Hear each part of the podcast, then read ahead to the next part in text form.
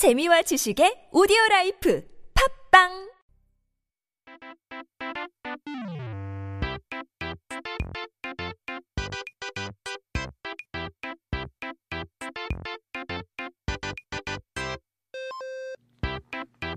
Welcome back. It's time to take a look at the history of the week.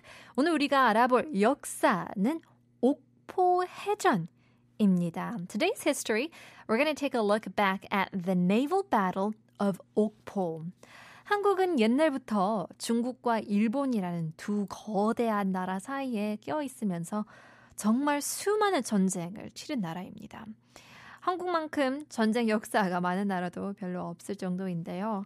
I mean, Korea had to be in a lot of battles and wars because it was stuck in between two big countries, China and Japan. Now, there aren't many countries that would have so much war, uh, such as a, a wide war history as Korea does.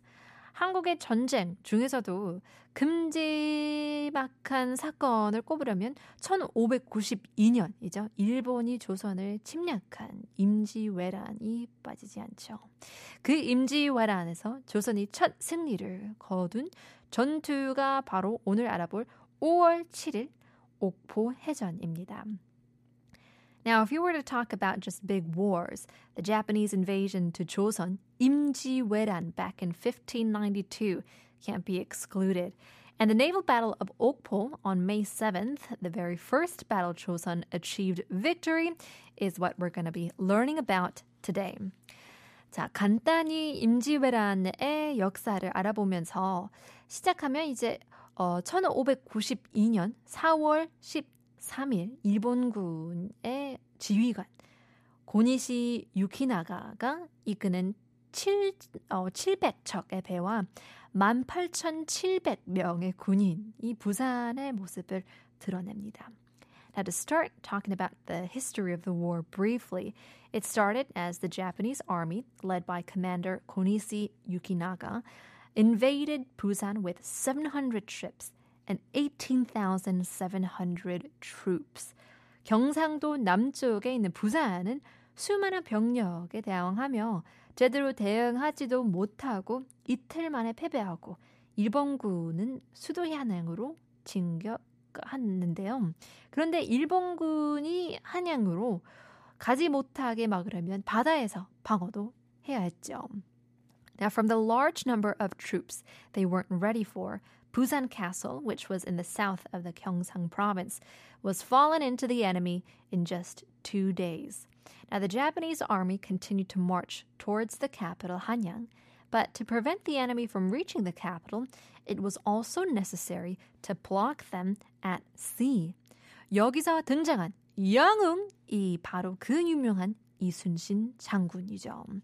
Now, the hero showed his presence then. Lo and behold, it's the famous general 이순신. 사실 이순신 장군은 경상도가 아닌 전라도 바다의 방어를 담당하는 장군이었지만 경상도의 방어를 담당하는 원균 장군의 도움을 요청해 급하게 나서게 됩니다. 하지만 워낙 급하게 나섰기 때문에 아무리 사용 가능한 배를 끌어 모아도 일본군 에 비하면 한참 모자랐죠. Now, General Isun-shin wasn't in charge of defending the sea of Gyeongsang-do, but actually Jeollado. But he quickly moved to help General Won-gun as per his request for aid. But it was such a sudden request, so no matter how much he tried to gather all the battleships he could, it was nowhere near the amount of the Japanese ships. 일본군은 전투용 군함 50대가 있는 반면 조선군은 전투용 판옥선 28척, 비전투용 협선 어, 17척, 그리고 물고기 잡을 때나 쓰던 어선인 포작선 46척이 전부였거든요. Now the Japanese had 50 battleships.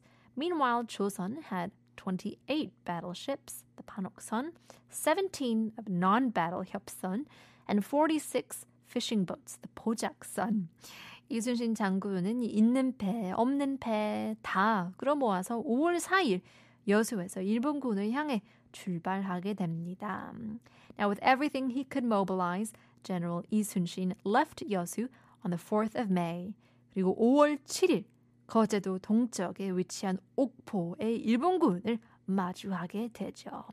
And he arrived and found the Japanese troops on the 7th of May at Mokpo, which is the east of Koje Island. We'll leave you with a cliffhanger. Coming back, we'll continue on with the story, but first, here is 하현우 돌덩이.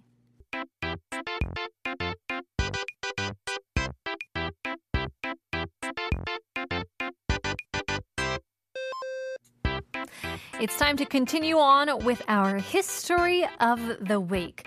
We were talking about the um, 1592 naval battle of Okpo, and we continue with 이순신 meeting the Japanese. 이제 이순신 장군이 발견한 일본군은 바다에 떠 있는 상태가 아닌 항구에서 정박하고 있는 상태였습니다. 어, 기습을 하기 좋은 환경이라 자칫하면 흥분하지 쉬운 상황이죠. Now, the Japanese troops he found weren't sailing at sea, but were stationed at the port. Now, it was a good chance for a surprise attack, and because of that, it was also a good, I guess, environment to get excited. 이때 이순신 장군은 가볍게 움직이지 말아라. 태산과 같이 무겁게 움직여라. 라며 부하들에게 명령을 내립니다. 자칫 주의하자 어, 하지 않고 움직이면 일본군들이 알아챌 것을 염두에 둔 말이죠. Now, then, the general Isunshin said to his troops, Don't move so lightly. Move heavy like a great mountain, he said in the thought that the Japanese troops could notice them if they move without caution. 그렇게 5월 7일 낮 12시경 조선 함대는 옥포에 정박 하고 있는 일본군 함대를 좌우로 포위한 후 빠져나오려는 적들에게 맹렬한 폭격을 가했습니다. Around noontime of the 7th of May, the Joseon fleet sieged the Japanese fleet from the east to the west and fired their cannons restlessly. 일본군은 말 그대로 달아나기 바빴죠. 일본군은 50척의 군함 중 26척이 바다에 침몰하고 4,080명이 사망했습니다. 반면 조선군의 피해자는 이제 부생, 부상자 한 명이 전부였다고 합니다. 그야말로 완벽한 승리죠. Now, the Japanese troops were literally too busy running away. 26 out of the 50 battleships were sunk, and 4,080 troops had died. But Joseon only had one person that was injured, and that was it. It was the perfect victory. 배를 타지 못한 일본군은 육지로 달아났으니 실제로 피해는 더 컸을 거라고 합니다. 이렇게 조선은 남쪽 바다에 대한 통제권을 다시 가져오기 시작한 첫 계기가 됩니다. Now, the Japanese troops couldn't get on board and ran away deep inside the land, so the actual damage they suffered is said to be bigger. 특히 일본은 반드시 배를 통해서 바다를 건너야 하지만 조선에 도착할 수 있기 때문에 바다에 대한 통제권을 갖는 것이 매우 중요했고 그래서 이 패배가 더 뼈아픈 패배가 되었죠. Especially because Japanese had to cross the sea to arrive in Korea, which made having control of the sea absolutely crucial. Now, this is why the battle was such a defeat for Japan.